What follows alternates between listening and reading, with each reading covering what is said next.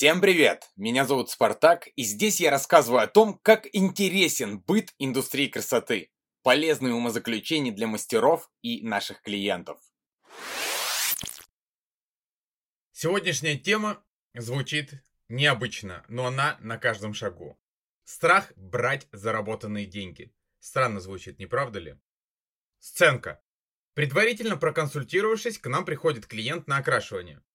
Мы сотворили суперплавные переходы и эффекты из того ужаса, который был. Все казалось бы прекрасно, но внутри, там, сзади, где-то в середине затылочной зоны, там, где никто и никогда не увидит, вы допустили ошибку. Протек порошок, и осталось очень маленькое пятно. Визуально, со всех сторон, окрашивание получилось идеальным. Качество волос прекрасное, но, блин, черт побери. То никому, кроме вас, неизвестное пятно так мучает вашу совесть. И вот вы презентуете свою работу клиенту, он присматривается и громко кричит. «Это божественно!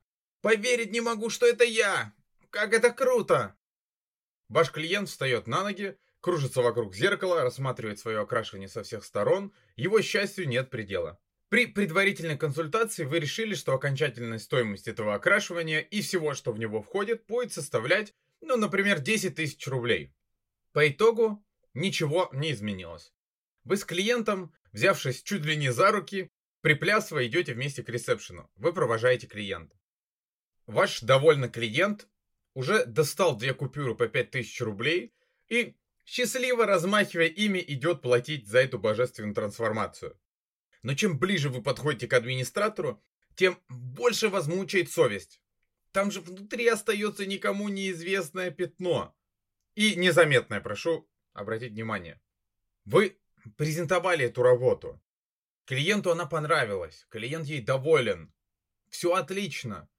Но, блин, совесть. Итак, до ресепшена остается несколько метров. Чем ближе вы подходите, тем вам сложнее хуже, тяжелее дышится. Ну, блин, совесть мучает. А клиент рассмотрел всю работу. Он очень счастлив. Вспомнили? И вот вы подходите к ресепшену, и остается 1-2 метра, и вы в прыжке подлетаете к администратору и шепотом ему говорите на ухо «Восемь!» И уходите. Все. Себя вы обязанность скинули, ваша совесть не чиста, но ей значительно легче, и вместо 10 тысяч клиент будет платить 8. Клиент протягивает оговоренные ранее 10 тысяч рублей, ему дают сдачи 2 тысячи, он не оставляет начать, так как 2000 дали крупными купюрами, а не разменом. Более того, в нем смешанные чувства. В чем, блин, подвох? Почему не 10? Каждый себя вспомнил. У меня такое было, ой, как много раз. Повторное посещение. Этот клиент снова к вам приходит. Вы делаете все то же самое. И в этот раз вы всем довольны. Никаких пятен нет. Клиент уже менее счастлив, так как подобный безупречный результат у него уже второй раз. А второй раз такое не удивляет. Он просто доволен проделанной работой, пусть даже она отличная. Вы идете к ресепшену, администратор проговаривает. Стоимость вашего окрашивания 10 тысяч рублей.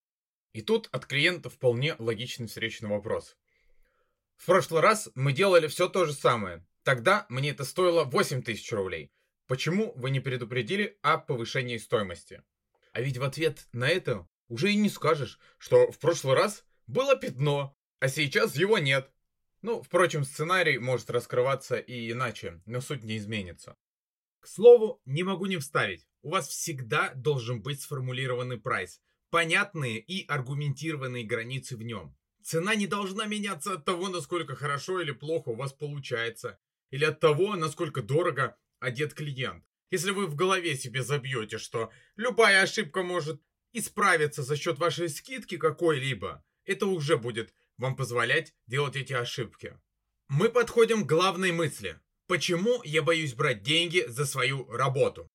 Вы считаете, что ваша работа не стоит столько, Сколько за нее готовы платить?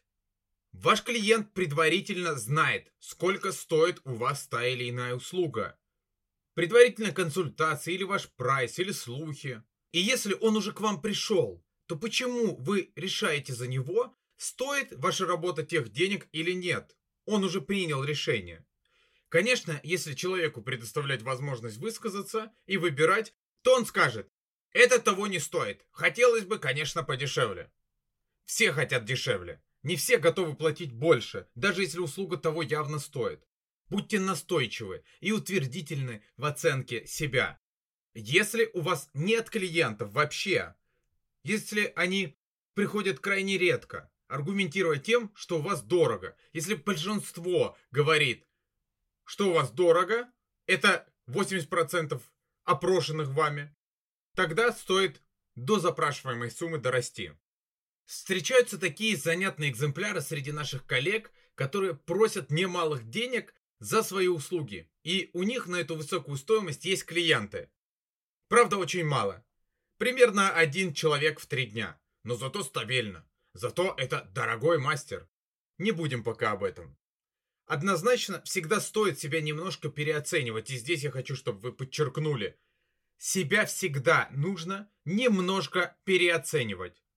Это немножко никак не может быть связано с зазнайством.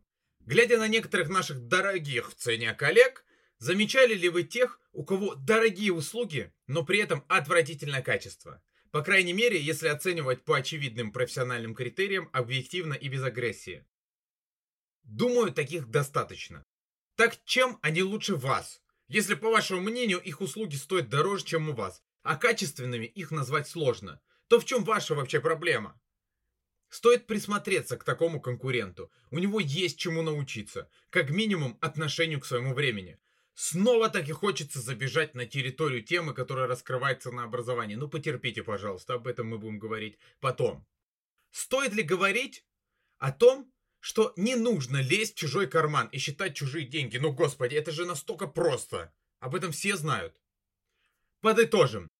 Боязнь брать большие деньги за свою работу, а большие понятия относительно, это не более чем ваш комплекс.